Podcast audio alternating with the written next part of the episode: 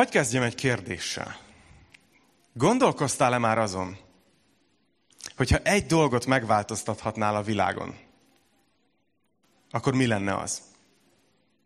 Ha egyetlen egy dolgot megváltoztathatnál a világon.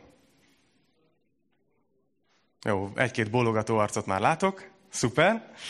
Mi az, ami hajt téged igazán? Mi az, amiért kikelsz reggel az ágyból? Mai bibliaóránk ez egy lehetőség, hogy, hogy újra ránézz erre a kérdésre, és kap néhány gyakorlatias tanácsot arra, hogy a mindennapjaidat hogy tudod minél inkább összehangolni azzal, ami a legjobban motivál az életben.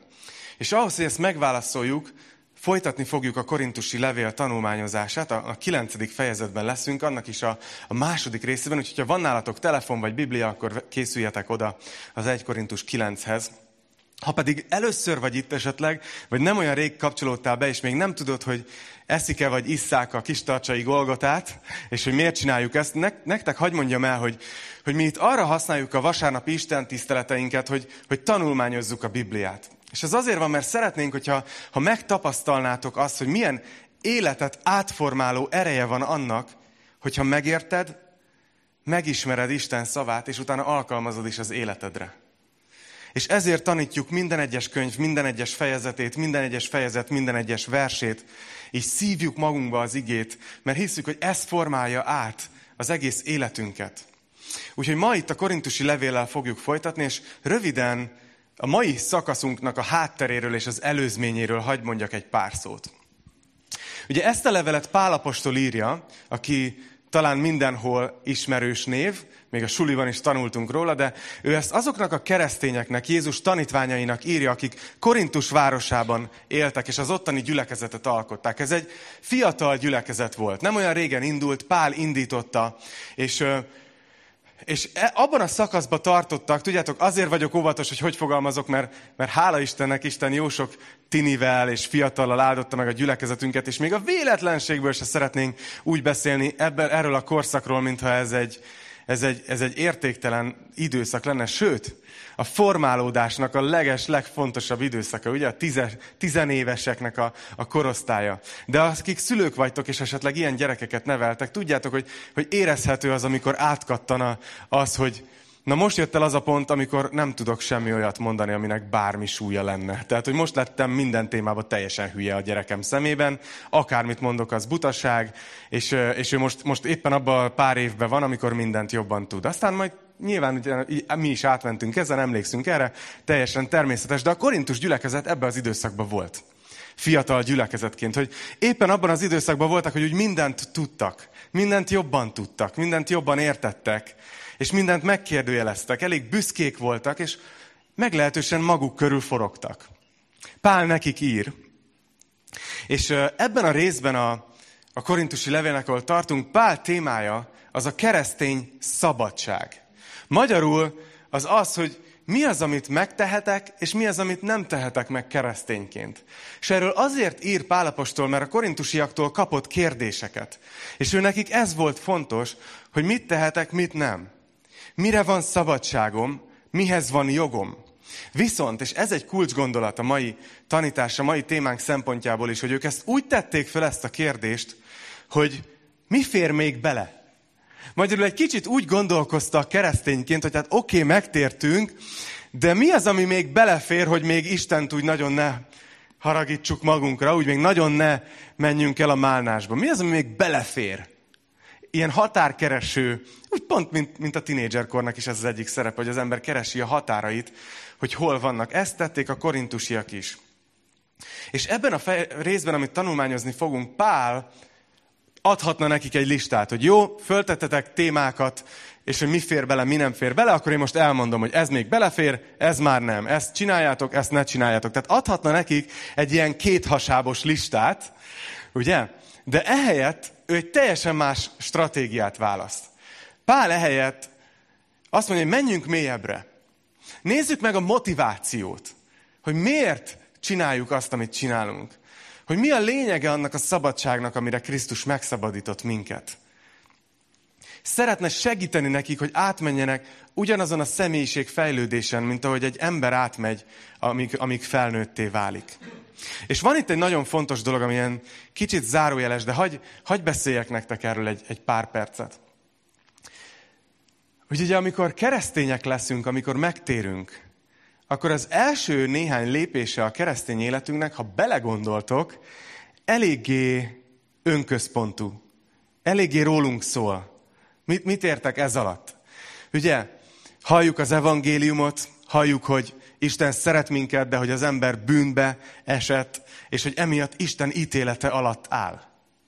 És halljuk, hogy Jézus meghalt értünk a kereszten, hogy, hogy azt az ítéletet elrendezze, hogy kifizesse a bűneinknek az adóságát. És hogy aki hisz benne, az nem veszik el, hanem üdvözül. Ugye halljuk az evangéliumot, és azt mondjuk, hogy ó, ez nekem kell. Én nem szeretnék Isten ítélete alá kerülni, én, én szeretnék megmenekülni az ítélettől. Én szeretném, ha örök életem lenne. Én szeretnék majd a mennyben folytatni, amikor itt a, a földi életem véget ér, igaz? És ha belegondoltok, ez, ez nem rossz dolog, de ez rólam szól. Én szeretnék megmenekülni valamitől. Én szeretném biztonságba tudni a jövőmet. Én szeretnék a helyemre kerülni. Tehát egy módon ez önközpontú. És a, a fantasztikus dolog egyébként, Istentől van, de rólunk szól. És érezzük azt, ugye, hogyha egy, egy keresztény mondjuk a megtérése után húsz évvel is még mindig ott tart, hogy csak erről beszél, hogy á, megszabadultam, megtértem, nem megyek az ítéletre, megyek a mennybe, akkor az önmagában olyan, hú, te mintha nem léptél volna az éretté válás útján tovább. Mert eljön egy pont, amikor, amikor érezzük azt, hogy Isten hív is valamire. Hogy nem csak megmentett minket valamitől, nem csak megszabadított valamitől, hanem megszabadított valamiért. Valamire felszabadított minket. És elkezdünk rájönni, hogy az életünk nem rólunk szól. És már nem, örülünk annak, hogy megmenekültünk az ítélettől, de már nem ez a lényeg, hanem a szemünk azon van, hogy hogyan tudunk bekapcsolódni Isten munkájába, és, és másokért élni. Erre próbálja rávenni itt Pál a korintusiakat.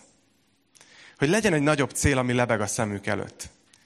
A mai kultúra, a filmek, a, és most ne, félre ne értsétek, mindig amikor ilyeneket mondok, akkor ilyen boomernek érzem magam, hogy na, én is jó megmondom, hogy a mai, mai kultúra, bezzeg a meeting, nem, ez én is szeretem nézni a sorozatokat, én is a mai világban élek, hallgatok zenét, és mit tudom, én is szeretem is.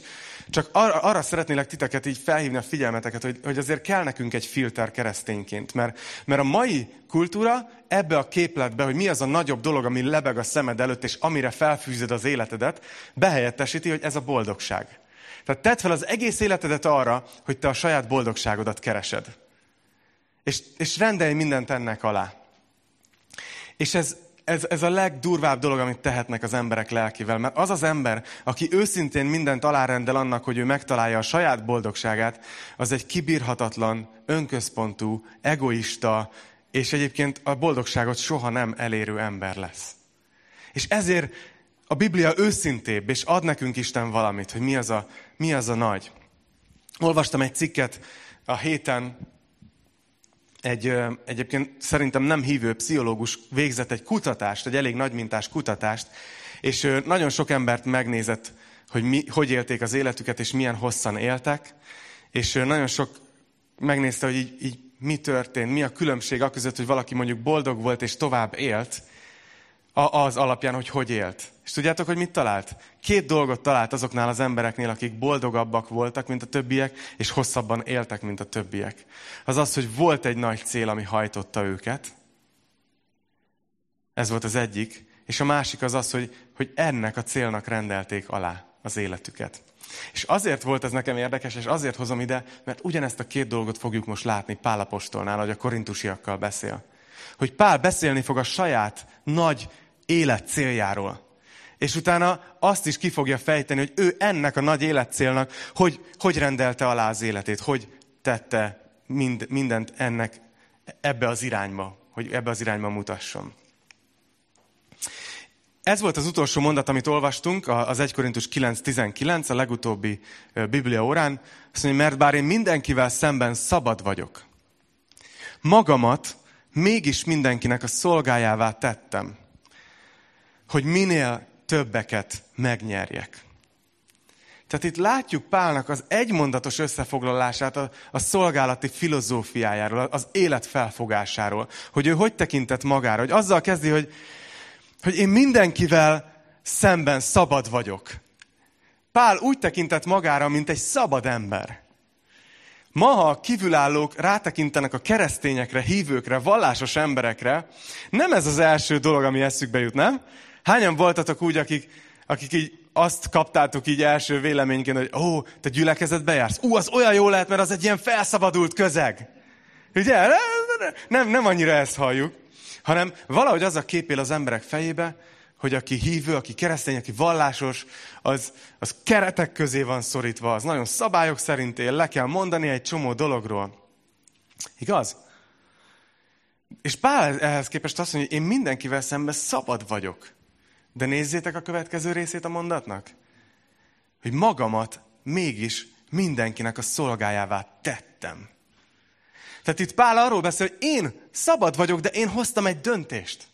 És úgy döntöttem, hogy az életemet mások szolgálatába állítom. Tehát ha most kívülről rám nézel, azt mondod, hogy ez az ember szolga. Szolgál egy ügyet, szolgál másokat, nem szabad. De azt mondja Pál, hogy én döntöttem így. És pont a szabadságom adta meg erre a lehetőséget. És utána elmondja, hogy mi ez a nagy cél. Itt látjuk, hogy Pál mi hajtott. Emlékeztetek, hogy ezzel kezdtem, hogy, a, hogy az élet cél. Azt mondja, hogy az az élet célom, hogy minél többeket megnyerjek. Pálnak ez volt az élet célja.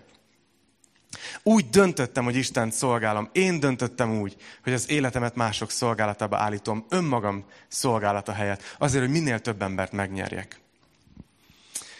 Hagy beszéljek erről egy kicsit, mert azt érzékelem így az atmoszférában, hogy kezdünk odajutni itt Magyarországon is, hogy szinte már az a gondolat, hogy, hogy te valakinek el akarod mondani az evangéliumot, ugye evangélizálsz, megosztod a jó hírt, és, és szeretnéd, hogy ő is keresztény legyen. Ez mintha egy ilyen kezdene kultúraidegen, és szinte sértő dolog lenni. Hogy ez mintha már nem férne bele a, a társadalom kereteibe, mert milyen jogon akarsz te eladni valamit? Ugye? Milyen jogon akarsz te valakit rákényszeríteni valamit, hogy te is legyél hívő? Miért mondod azt, hogy a másik ember, aki, aki nem keresztény, az, az, az, annak valamit változtatni kellene? Érzitek ti is a levegőben ezt a beszélgetésekben? Hagy mondjak erre egy, egy példát, ami, ami nekem segített. Olvastam egy könyvet nem olyan régen, az a, az a címe, hogy 4007.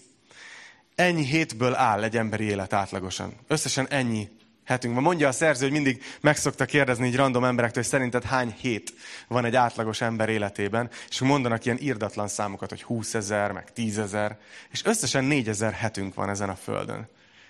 És, és arról beszél, hogy hogy használjuk, és az egyik fejezet az a digitális nomádokról szól. Ki az, aki tudja, hogy mi az, hogy digitális nomád? Oké, okay, szuper. Többieknek elmondom. Digitális nomádok azok az emberek, akik olyan munkakörben vannak, és úgy ö, szerzik meg a megélhetésüket, hogy nincsenek helyhez kötve, nincsenek egy, egy munkahelyhez kötve, és ezért gyakorlatilag bárhol élhetnek a világon, és nagyon sokan vannak ilyen youtuberek, meg vannak ilyen insta, insta betyárok, akik így mennek, és minden, minden héten, minden hónapban más, más országban vannak, és így posztolják az ott vett, egyébként ugyanannyiért vett, mert ugyanúgy a nyugatiakra specializálódott kávézóból a, a láttéjukat, és így be van állítva a filterrel. De a lényege az, hogy ugye ők, ők bárhol lehetnek a világon, ők nagyon szabadok. És az az érdekes, hogy, hogy erről is van már kutatás, hogy, hogy mégsem adja azt, amit vártak tőle. És tudjátok miért? Mert magányosak. Mert egyedül vannak. Mert, mert a barátaik, akikkel együtt lenne jó az a szabadság, a családjuk, akivel együtt lenne jó az a szabadság, ők nincsenek ott. Svédországban csináltak egy kutatást, oké, ma már több kutatást nem fogok említeni, kicsit ilyen, ilyen adatmániás vagyok. Készítettek egy kutatást, és észrevették, hogy összefüggés van, ezt figyeljétek meg, a szabadságolások között és a, a gyógyszertárakban eladott nyugtatók mennyisége között. És antidepresszánsok között. Tehát észrevették, hogy amikor valaki szabadságon van, akkor kevesebb antidepresszáns fogy. És erre még azt mondod, hogy jó, hát észrevették, hát hasra megmondom, hogy valószínűleg ez a helyzet. De ami érdekes, hogy észrevettek még valamit. Hogy igazán akkor csökkent nem lineárisan, hanem, hanem exponenciálisan az eladott antidepresszánsok szám, mennyisége, amikor az egész országban szünet volt. Tehát mondjuk valami nemzeti ünnep, vagy valami hasonló. És arra jutottak, hogy az emberek akkor kapcsolnak ki leginkább, akkor élik meg leginkább a szabadságot, amikor mindenki szabadságon van. De ugye ti is érzitek ezt, hogyha kivesztek egy olyan héten szabit, és mondjuk a környéken maradtok, amikor mindenki más ugyanúgy dolgozik, akkor, akkor az nem ugyanolyan, mint amikor van egy hosszú hétvége. És mindenki az egész országban szabadságon van. És ugyan ezt gondolom erről a témáról, hogy hogy mi azért is fáradozunk azon, hogy mások is hallják az evangéliumot, és mások is keresztények legyenek. Mert, mert élvezzük a saját szabadságunkat, de valahol, valahol nyomaszt az, hogy mások meg még nem szabadok. És arra vágyunk, hogy bárcsak mindenki ismerné Jézust. És Pál ennek rendelte alá az életét.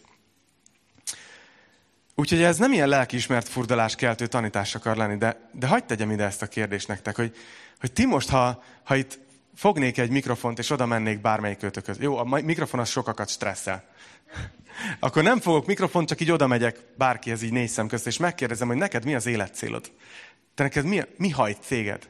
Akkor meg tudnád fogalmazni? Mit mondanál rá? Ennek köze van valószínűleg ahhoz, amit legelőször feltettem, hogyha egy dolgot változtathatnál a világon, akkor mi lenne az? Nem baj, ha nincs, majd a végére lesz.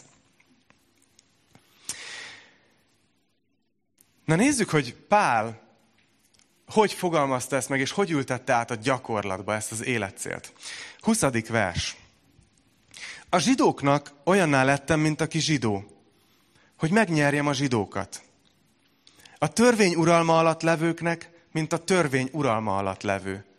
Pedig én magam nem vagyok a törvény uralma alatt, hogy megnyerjem a törvény uralma alatt élőket. Itt négy csoportot mond zsidókat mondta, törvény alatt élőket. Nézzük a harmadikat.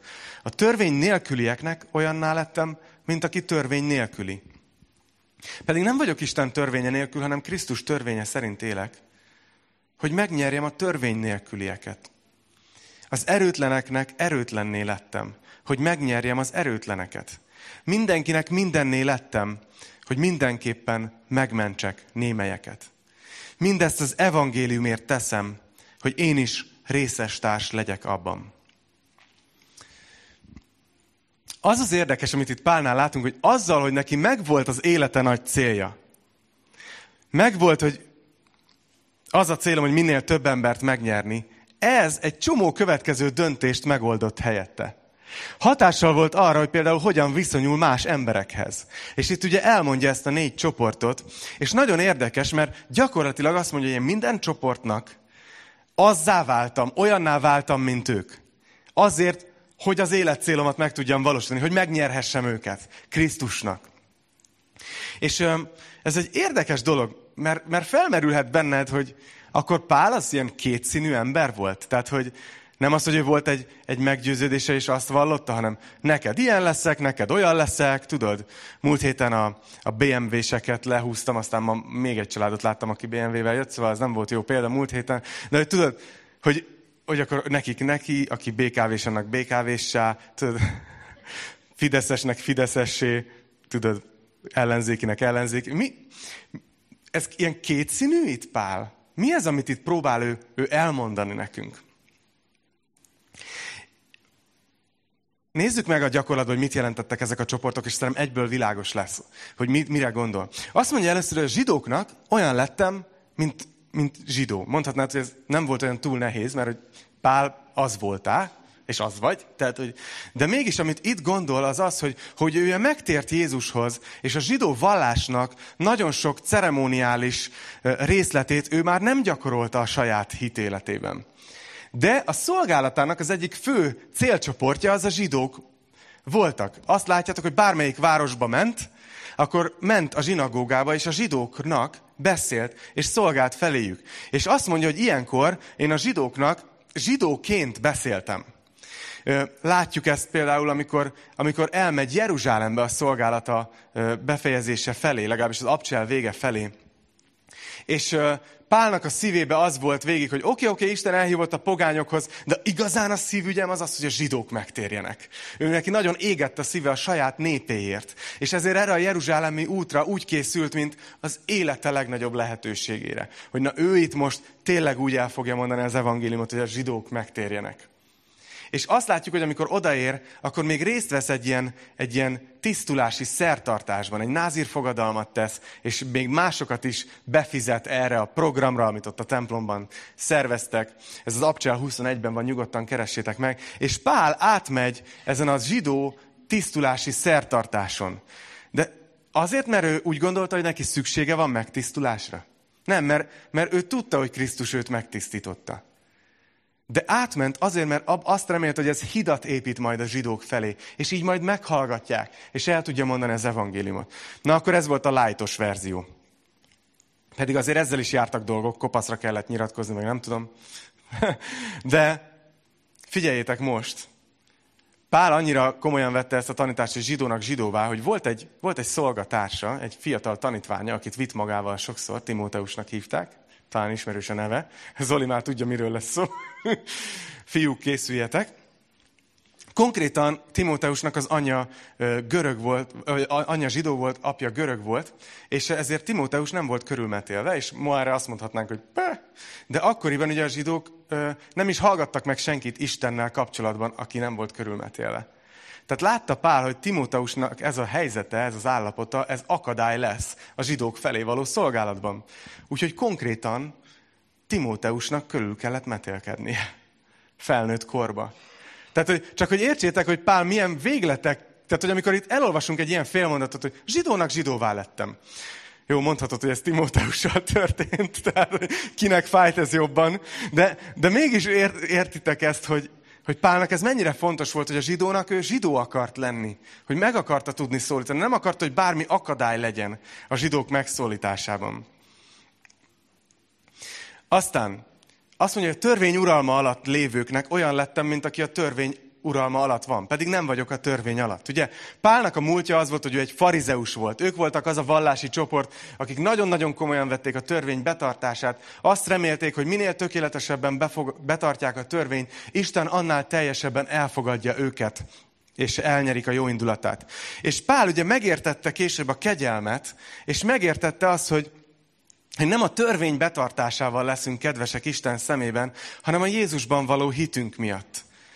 De, de ez nem jelentette számára azt, hogy utána ment, és uh, tudjátok, találkozott valakikkel, akik mondjuk régi barátai, vagy farizeusokkal, bárhol, akik még mindig nagyon a törvényre fókuszáltak, és a törvény még nagyon arra fókuszáltak, hogyha, hogyha így csinálom, és betartom, akkor Isten majd elfogad. És Pál nem azt csinálta, hogy ment, és mondta, hogy de hülyék vagytok, hát ti még nem hallottátok, hogy Jézus a hitünk miatt fogad el, és hogy tök fölösleges itt görcsölni a törvény betartásán. Ugye nem, hanem azt mondta, hogy én a törvény alatt lévőnek, én olyan lettem, mint aki a törvény alatt van és elkezdi mondani ezeknek az embereknek, látunk ilyen példákat, hogy elvezette őket, hogy igen, Isten törvénye tökéletes, jó, próbálod betartani, de megy. És a törvénynek az a logikája, hogy teljesen be kell tartanod, különben bajba vagy. Tudod, és vezette rá őket, mint a törvény Krisztusra vezérlő mester, próbálta rávezetni őket, nem ajtóstól a házba, hanem az ő nyelvezetükkel, az ő megértésükből, az ő logikájukból érvelt. Azért, hogy megnyerje őket is. Látjátok, az élet célja az ugyanaz volt. Aztán azt mondja, a törvény nélkülieknek pedig olyan lettem, mint aki törvény nélküli. Amikor pogányok között szolgált Pál, itt a pogányok alatt azt értjük, hogy nem zsidók közöttük nem hangsúlyozta a zsidóságát. Tehát, hogy meghívta egy, nem tudom, egy, egy pogány család, és, és ott kitették a húst, meg nem tudom milyen, tudod, nem mondta azt, hogy tudod, vegyétek le a képeket, meg tegyétek el az összes bálványszobrot, meg, meg fú, én inkább egy másik asztalnál ülök, és egyébként főztetek-e valami kósert. Mert tudta, hogy ez egy akadály lett volna az evangélium előtt, hanem azt mondta, hogy én itt vagyok, akkor én itt most úgy vagyok itt, mint aki nincs a törvény alatt. És, és így szolgált feléjük. Látjuk még azt is, hogy például különböző városokban különböző helyszíneken szolgált. Például Aténban egyszer, egyszer szó, beszélt az Aeropágoszon, ami a korabeli filozófusoknak is a gyűjtő találkozó helye volt. És ott Pál beszél, és ő egy időszámításunk előtti hatodik századi ateista filozófust idéz. Na most próbálkozott volna meg ezzel a zsinagógába. Ugye röpült volna egyből. A zsinagógába pedig visszament Mózeshez és a törvényhez. Látjátok, hogy mindig tudta, hogy melyik csoporthoz hogyan beszél. Aztán azt mondja végül, hogy a, az erőtlenek, és ez annyira, hú, ez annyira szólt hozzám. Azt mondja, az erőtlenek számára erőtlenné lettem.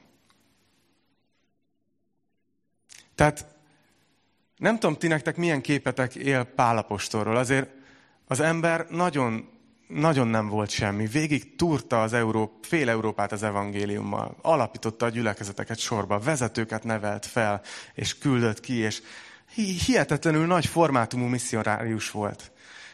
Olyan csodák történtek a keze által, hogy halottak feltámadtak meg, betegek meggyógyultak. Efézusban az ottani Diana kultusz csődöt mondtak a bálvány készítő vállalkozók. Olyan hatása volt a szolgálatának, hogy tanított Tirannasz iskolájába három éven keresztül. És Pál mégis azt mondja, az erőtlennek, én az erőtlen, én erőtlenné leszek. Mint ha azt mondaná, hogy amikor megyek valakihez, és látom, hogy össze van törve, és maga alatt van, és, és küzd a bűneivel, de nem tud úrá lenni felettük, és, és, és maga alatt van, akkor én ott nem kezdek el menőzni, hogy á, képzeld, milyen gyümölcse van a szolgálatomnak, és fantasztikus ima meghallgatásom volt. Értitek? Hanem, hanem, hanem az erőtlennek ő erőtlen volt. Hogy megnyerje. És ezért, ezért van az egyébként, hogy, hogy mindig vigyáznunk kell akkor, amikor mondjuk bizonyságot teszünk, akár a gyülekezetben, akár máshol. Mert észrevettétek, akkor van egy olyan tendencia, akár keresztény gyülekezetekben is előfordul, hogy mindig akkor áll ki valaki bizonyságot tenni, amikor valami tök jó dolgot megosztana a többiekkel. És ritkán látok olyat, hogy valaki kiáll, és azt mondja, hogy hát figyeljetek, az van, hogy hat hónapja imádkozom azért, hogy végre le tudjam tenni az alkoholt, és nem megy. És kérdezem az urat, hogy mi van, és nem hallok semmit. Köszönöm, hogy meghallgattatok. Ugye, ilyet nem hallasz. Pedig lehet, hogy többet szolgálnál másik tíz embernek, aki valamilyen függőséggel küzd. Ú, nem vagyok egyedül. Értitek, hogy nem, nem azt akarom kicsinyelni, hogy, hogy persze, ez fantasztikus dolog, amikor bizonyságot teszünk arról, hogy mit tett Isten az életünkben. De vigyáznunk kell, hogy egymásra.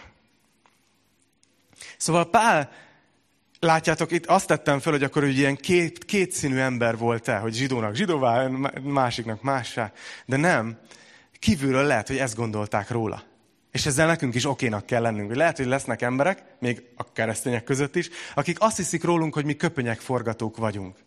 De Pálnak a motivációja az az volt, hogy volt egy nagyon mély meggyőződése, ami hajtotta, hogy megnyerni minél több embert. És ő úgy döntött, hogy érzékeny lesz a környezetre, a kultúrára, a közegre, akik felé szolgál. Na, nézzünk két gyakorlatias tanítást, jó? Mert látom, hogy így kezdtek így elpilledni. Mit mond ez nekünk itt ma, 2022-ben? Egyrészt azt gondolom, hogy ez az üzenet, ez feje tetejére állítja azt, amit hallunk magunk körül. A mai kultúra azt sugalja neked, nézd meg a plakátokat, hallgass meg egy zenét a rádióban, nézd meg egy filmet a Netflixen, azt fogja neked sugalni, hogy légy önmagad. Vállalt fel, aki vagy. Ne változtass, ne próbálj átformálódni, legyél az, aki vagy. Vállalt fel önmagad. Jogod van hozzá. Csak most az van, hogy keresztényként Jézus minket teljesen másra hív, és mást látunk itt Pálapostól életébe. Ő azt mondja, hogy nem az a legfőbb cél, hogy te érvényesítsd a jogaidat, és, és az légy, aki vagy. a vége meg volt a dallamnak, megvan a Charlie? Hogy, hú, ez nem volt betervezve, bocsánat. Mit akartam ezzel mondani? Hanem Jézus arra hív minket, hogy legyünk azzá, akinek a másik embernek, akire a másik embernek szüksége van ahhoz, hogy az evangéliumot el tudja fogadni tőlünk. És ez lehet, hogy kívülről úgy fog nézni, hogy, hogy egyszer ilyen vagy máskor olyan. De ez a cél, hogy mindenképpen megnyerjünk másokat. Csak hagyd mondjak egy, egy példát a világ történelemből. Képzeljétek, volt valaki, aki, aki Isten volt, és ember lett. Ha a keresztényeket kétszínűséggel vádolják, Ott van Jézus, ugye? Nem tekintette ragadománynak, hogy egyelő Isten. Ő emberré vált. És azt mondta a Samári asszonynak, hogy adj, adj innom. Most akkor itt megjátszod magad? Hát te Isten vagy. Nem. Ő embernek emberré lett. Pál tőle tanulta ezt. De hagyd mondjak még egy gyakorlati dolgot. És ez most egy kicsit lehet, hogy fájni fog, még az is lehet, hogy, hogy egy kicsit ö, páran fel fogtok sziszenni, vagy lehet, hogy még egyet se fogtok érteni, és én ezzel teljesen rendben vagyok. Az van, hogy gyülekezetként nagyon érzékenynek kell lennünk arra, hogy milyenek a körülöttünk élő emberek. Milyen a körülöttünk élő kultúra. Hogyan lehet megszólítani a mai embereket. Milyen stílussal, milyen nyelvezettel, milyen logikai megközelítéssel. Azt hiszem, hogy figyelnünk kell arra is, hogy melyek azok a témák, amelyek egyből lezárják az evangélium útját egy másik ember szívéhez. Mert minden korszakban, minden kultúrában megvannak ezek a témák. És ö, lehet ilyen a témánk, lehet ilyen a stílusunk, stb. És mi például itt azért nem fogunk ö, nyakig ünneplőbe 500 éves énekeket énekelni orgonával, mert, mert bejön valaki az utcáról, és nem érti, hogy mi történik. Mi nekünk ezért az egyik alapértékünk, hogy mi, mi kifelé fókuszálunk, és szeretnénk, hogyha az Isten tiszteletünk értelmezhető lenne. Nem higítjuk az üzenetet. Nem beszélünk mellé. Hallgass meg az elmúlt pár hónapot, amikor rengeteget beszéltem például a szexuális etikáról. Nem higítottam. De próbálok olyan stílusba beszélni én is, hogy ez befogadható legyen olyan embernek is, aki most jött be először egy gyülekezetbe. És nem azért tesszük ezt, mert nincs óriási érték azokban az énekekben. Vagy nem tisztelnénk a, a korábbi évszázadok keresztényét, és ne tartanánk nagyra, amit Isten végzett azokban a nemzedékekben. Hanem azért, mert számunkra az a feladat, az az elhívás, hogy mi ezt a korosztályt, ezt a generációt érjük el, ezt a generációt nyerjük meg Istennek. És ezen gondolkoznunk kell. Ugye, Pál megvizsgálta, hogy azok a csoportok számára, akiket ő el akart érni, milyen, milyen dolgok jelentettek volna akadályt. És azt mondta, hogy zsidóknak akadályt jelentene, hogyha én nem tartom a zsidó szokásokat. Akkor, amikor velük vagyok, tartom. Hogyha a törvény nélkülieknek akadályt jelentett volna, hogy én ott most zsidóként zsidóskodok, úgymond tartom a, a, a szokásokat, akkor nem tartom. És ugyanúgy nekünk is szerintem meg kell vizsgálnunk, hogy milyen olyan témák vannak a társadalmunkban, és milyen olyan dolgok, amelyeket, hogyha mi, mi erőltetünk, azzal lezárja, azzal lezárul a téma. Most hagyd mondjak ki egyet. És tényleg őszintén megadom nektek a szabadságot, hogy nem muszáj egyet érteni velem. Én például azt gondolom, hogy most jelenleg a kereszténység itt, itt Magyarországon, nagyon sok keresztény inkább azt mondom, besétálunk éppen egy csapdába. Megengedjük azt, hogy legyenek olyan témák, mint például az LMBTQ lobby, például ezek a, ezek a nagy társadalmi témák, és, és nem, nem az a baj, hogy erről van párbeszéd, hanem hogy keresztényként úgy érezzük, hogy nekünk kötelességünk ebben megszólalnunk, felszólalnunk.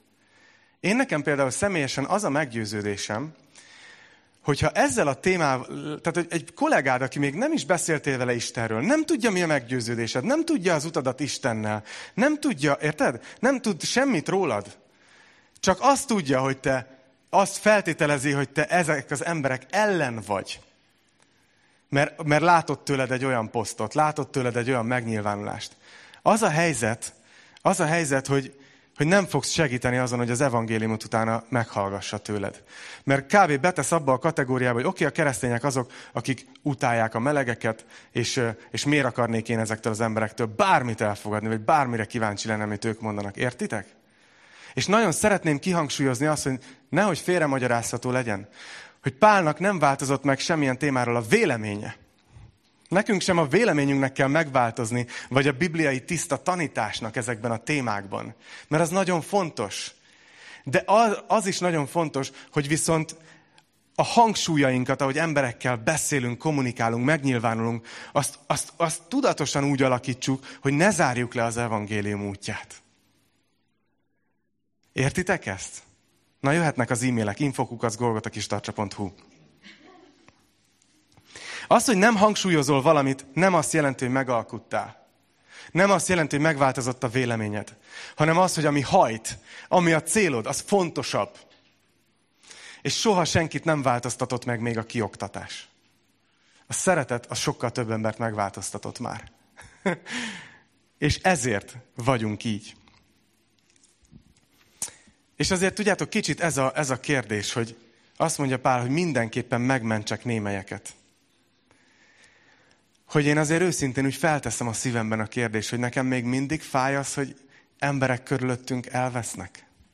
Vagy úgy, vagy úgy megbékéltem ezzel a gondolattal, hogy Tudjátok, keresztényként jók vagyunk sokszor abban is, hogy gyártunk magunknak elméletet, hogy úgyse hallgatnának meg, meg úgyse térnének meg, meg. Ha, ha, ha már nincs ott a szívedben az, hogy, hogy fáj az, hogy emberek úgy döntenek, hogy elutasítják Istent, úgy igazán mélyen fáj, akkor, akkor, akkor, akkor szerintem kell, hogy imádkozz ezért, hogy Isten, hogy, hogy mondta azt az első dal, hogy tüzet gerjeszt fel.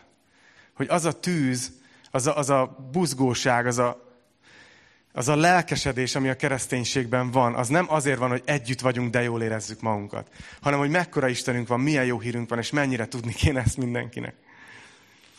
Na jó, vissza a jegyzetemhez. Pál itt arról beszélt, hogy neki az élet célja az, hogy minél több embert megnyerjen. Elmondta, hogy az egyik stratégiája, amit ezügybe eldöntött, hogy minden embernek azzá fog válni, úgy kommunikál vele, úgy szolgál felé, hogy ne gördítsen akadályt az evangélium útjába.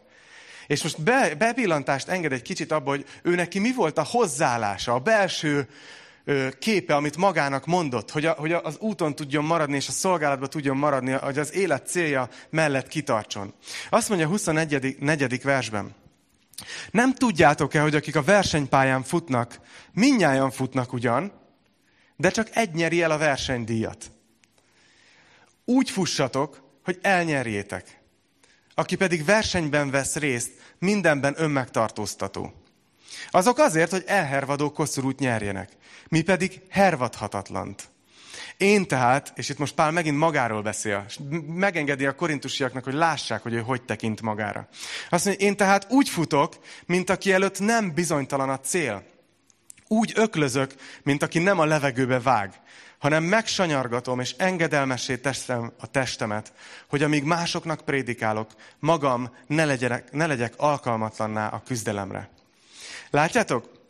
Hoz egy olyan példát, ami, ami a korintusiaknak nagyon ismerős volt. Valószínűleg nem tudtátok, hogy ugye az olimpiai játékokról mindenki hallott, ez volt a legnépszerűbb és a legszélesebb körben ismert ilyen ókori sportjáték, de a második legismertebb az az iszmiai játékok voltak, amit konkrétan Korintushoz közel rendeztek meg.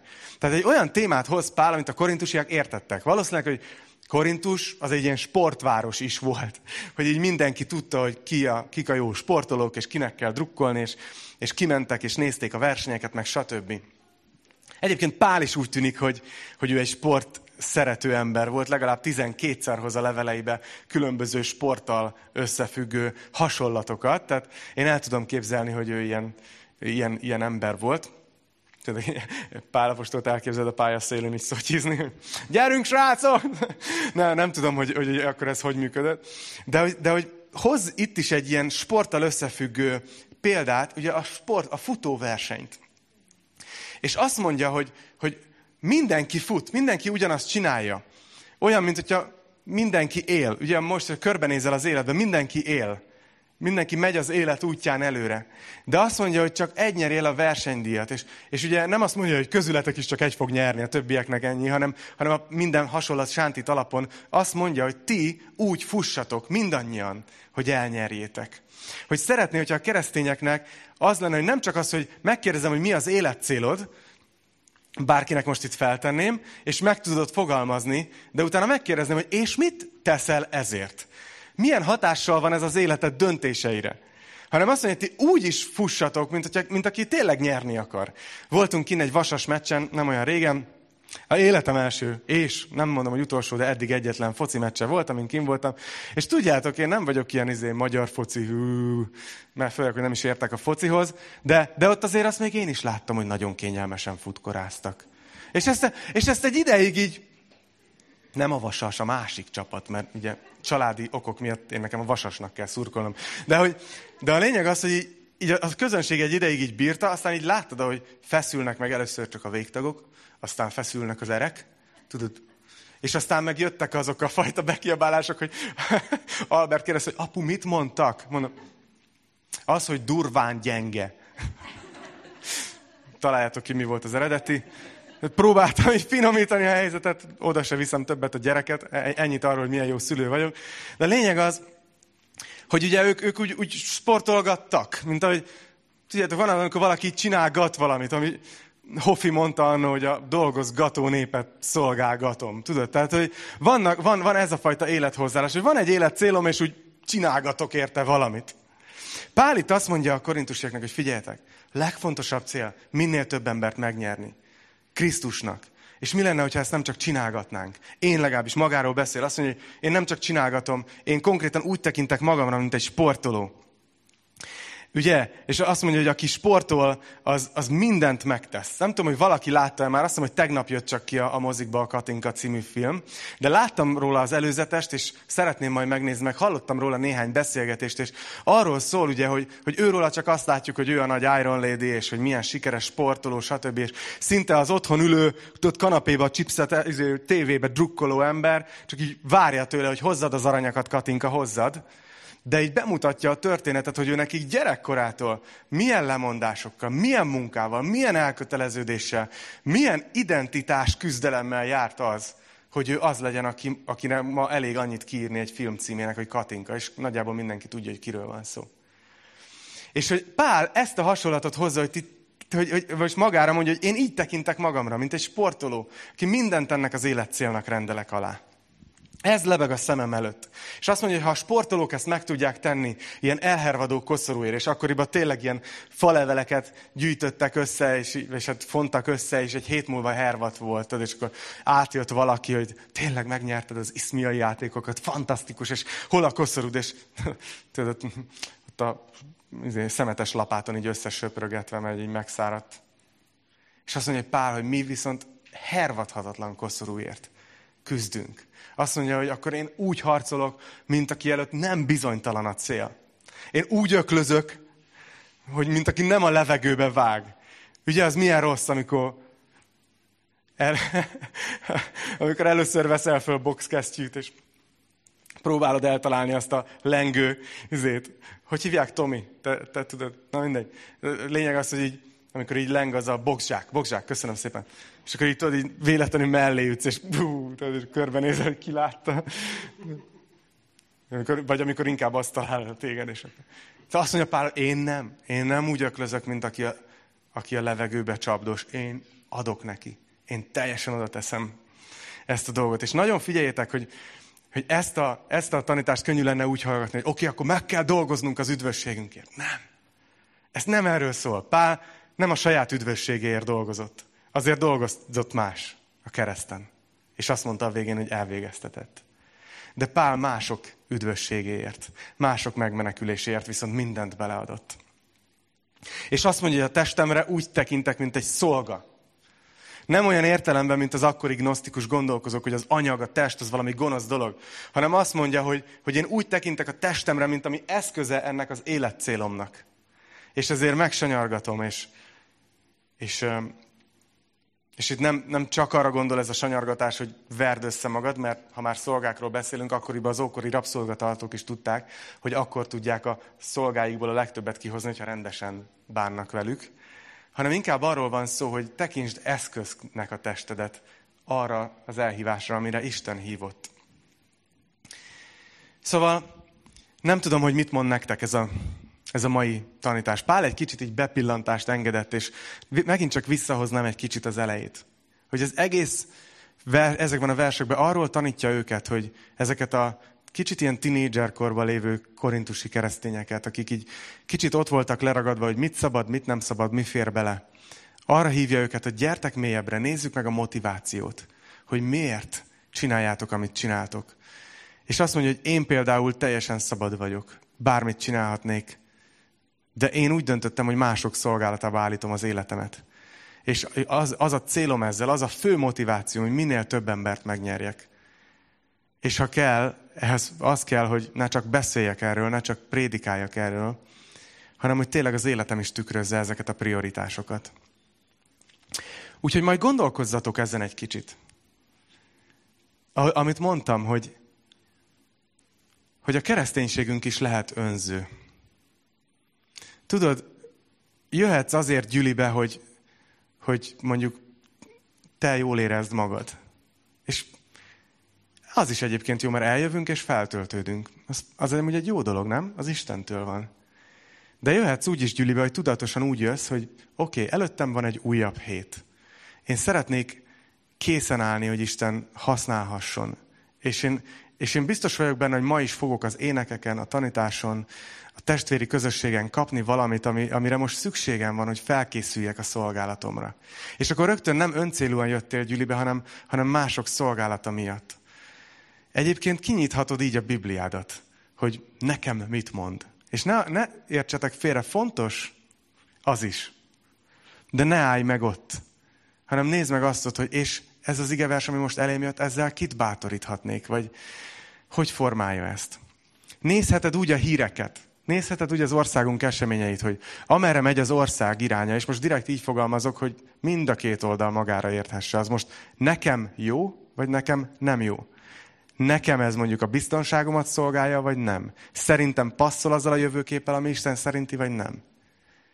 De mi lenne, hogyha egy, egy fokkal tovább lépnél, és azt mondanád, hogy nem az én biztonságom a fontos. Nem az én, én nem a saját jövőmet akarom bebiztosítani itt a következő évtizedekre, hanem én rengeteg embernek a jövőkijét akarom bebiztosítani az örök életre. És azt mi szolgálja jobban. És lehet, hogy az az eredmény, hogy kikapcsolod a tévét, hogy becsukod a böngészőt. Mert lehet, hogy ez kell hozzá. Szóval nem tudom, a Szentilek vezessen titeket Na, bátorítalak titeket arra, hogy tudjátok, egy olyan világban élünk, amikor nagyon könnyen elkap, hogy folyamatos inputunk, inputok vannak, jön mindig valami jön hír, csippan a telefon, cák. És lehet, hogy meghallgatod a tanítást, és azt mondod, igen, jó lenne ezt majd átgondolni, az én életemre mit jelent. És lehet, hogy aztán azt veszed észre, hogy megint itt vagy jövő vasárnap, és hups, azzal a témával nem is foglalkoztam. Hagyj bátorítsalak titeket, hogy ma délután csináljatok csak egy negyed órát. Állítsatok be egy negyedórás időzítőt, mindenkinek a telefonján van. Utána tegyétek el jó messzire azt a telefont, némítsátok le, és ne vegyél a kezedbe semmit. Még egy Bibliát se. Hanem csak legyél csendben az Úr előtt. Próbáld ki, figyeld meg, hogy nehéz lesz. És csak tedd ezt fel a kérdést, hogy az egész ma reggeli téma. Ezzel én most mit kezdjek? És aztán csinálj úgy, mint aki nem a levegőbe csapkod. És hagyj zárjam be ezzel. Tudom, már ismertek, mindig Jézussal fejezem be. Mert azt szeretném, hogy így a, tudjátok, mint vezetem a tekinteteteket, de a végén azt szeretném, hogyha így odairányítom Jézusra, és így ott is maradna a tekintetetek, én meg így úgy eltűnök le oda úrvacsorázni. Veletek együtt.